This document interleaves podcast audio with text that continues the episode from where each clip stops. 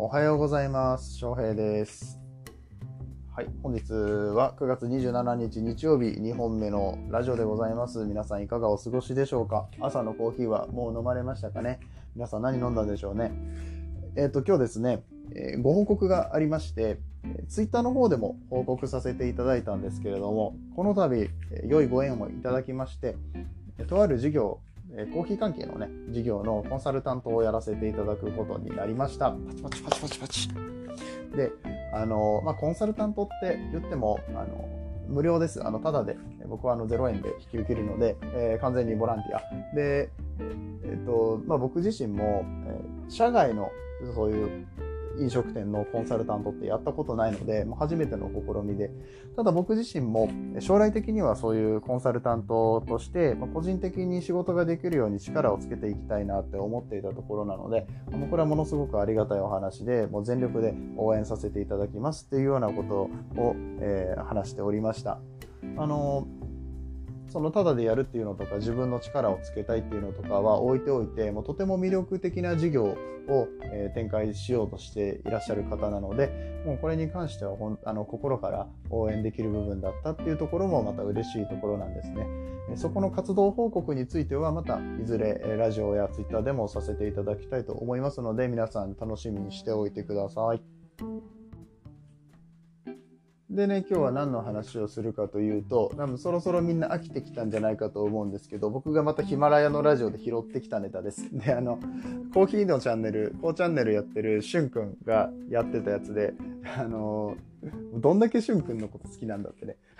毎日お互いのネタをパクり合うっていうね。おっさんずラブじゃん。あの、はい、しゅんくんのネタをちょっとパクらせてもらおうと思ってて、えー昨日、しゅんくんが、上げていたラジオの内容で、紅茶と雨の意外な関係っていうところに、雨の日に入れる紅茶っていうのは、ちょっと気圧の関係で、えーと、沸点がちょっと下がる。100度で沸騰しますよね、お湯っていうのは。水、こう、火にかけて温めていって、100度になったら沸騰するっていうのが、まあ、あの、皆さんよくご存知の、ね、理科の授業で習いましたけれども、これが雨の日になると、ちょっと下がるらしいんですよ、その気圧が。気圧がちょっと下がる関係で、ちょっとだけ沸点がずれるんですって。で、それで紅茶のなんかこの入り具合とかが変わってくる。もう多分めちゃめちゃ繊細な話で、お家でそこまで気にして入れる方ってそんなにいらっしゃらないと思うんですけれども、あの、要は、その紅茶を入れる人、紅茶のプロの人たちっていうのは、そういうところを気にして、もう味をちょっとずつ微調整して出しておられるっていうような、そんなことだったんですね。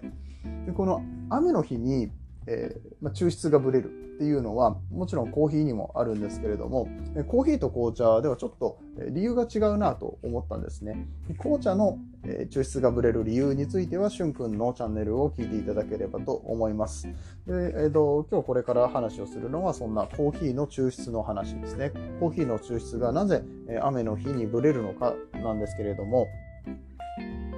結論から申しますと、えコーヒーの抽出が雨の日になぜぶれるのか、えこれ理由は湿度です。さっきの、え紅茶では、えーと温度の高さ、その、えお湯の温度の微妙なズレっていう話でしたけれども、コーヒーは、大体、まあ、温度高くても92度ぐらいから低いと84度とか、それぐらいの温度で抽出するので、え温度の影響っていうのはあまり受けないですね。その自分でこう温度計を指して何度で抽出するっていうところをバリスタさんたちは決めているので、えーと100度とかそういうなんだろ100度で沸騰するしないとかはあんまり関係ないんですよ。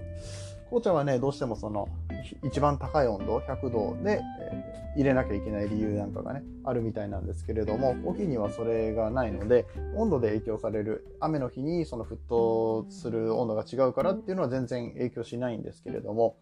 湿度がね、かなり関係してまして、でもコーヒーの豆がやっぱり吸うんですよ、湿度。で、この湿度を吸ってしまった時に、えーまあ、お湯をかけるってことはですね、あの湿度をかけてるわけじゃないですか。そういう水分をかけるときに最初から持ってる水分の量、豆が持ってる水分の量っていうので、えーかなり抽出が変わってくるので、雨の日とか、あと急に雨が降ってきたとき、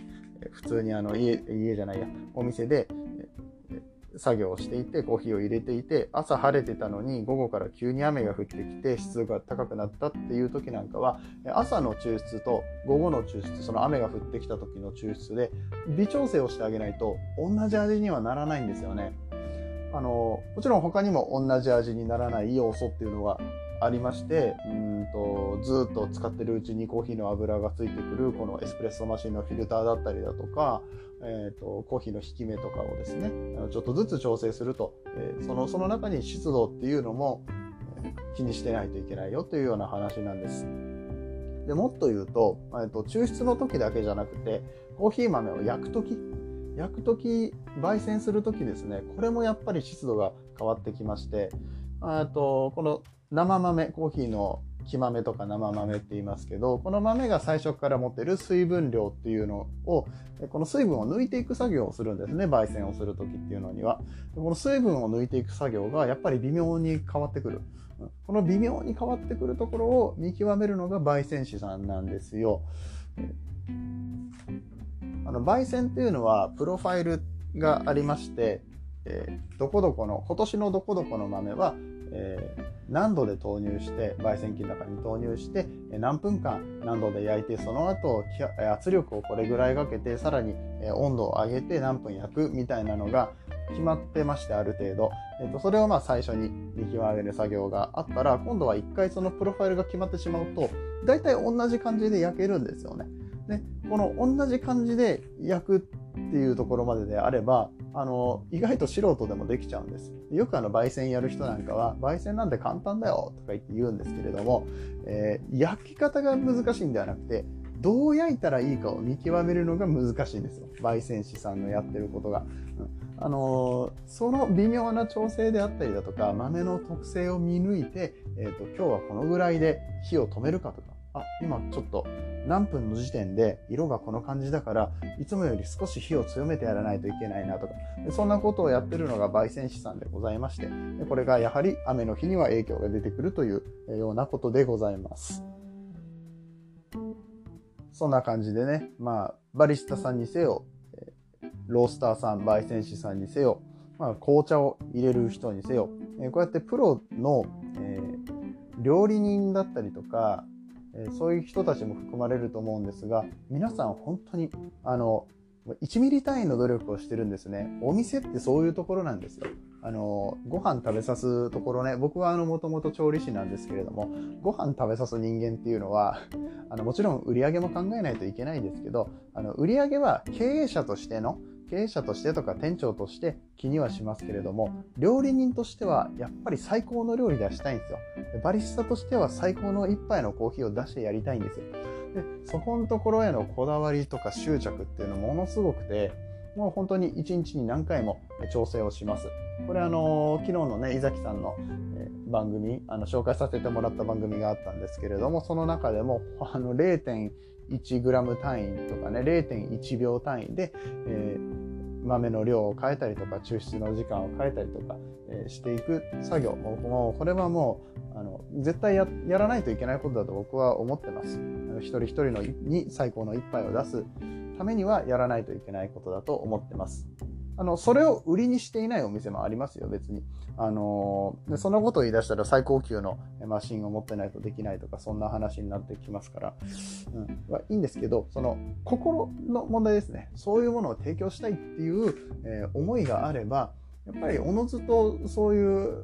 部分にね、あの湿度だったり、温度だったり、えー、グラム数だったりとかそういうもう細かいところに目が行くようになるっていうことなんですもしかしたら気づいてもらえないかもしれないと気づいてもらえないかもしれないけど自分の納得のいく味を出さないわけにはいかないということで、え、それぐらいバリスタさんたちは、え、紅茶を入れてる人たちも、え皆さん気にかけて、えプロフェッショナルの意識を持ってやっておられるんだよというそんなようなお話でございました。いい話でしょ？いい話だなって思ったら、今、あの、アプリ開いて、そこにあるいいねのボタンを押しておいてください。あの、よろしかったら、シェアもしてください。フォローしてない方はフォローしてください。そんな感じで今日の2本目終わりたいと思います。それではまた、バイバーイ。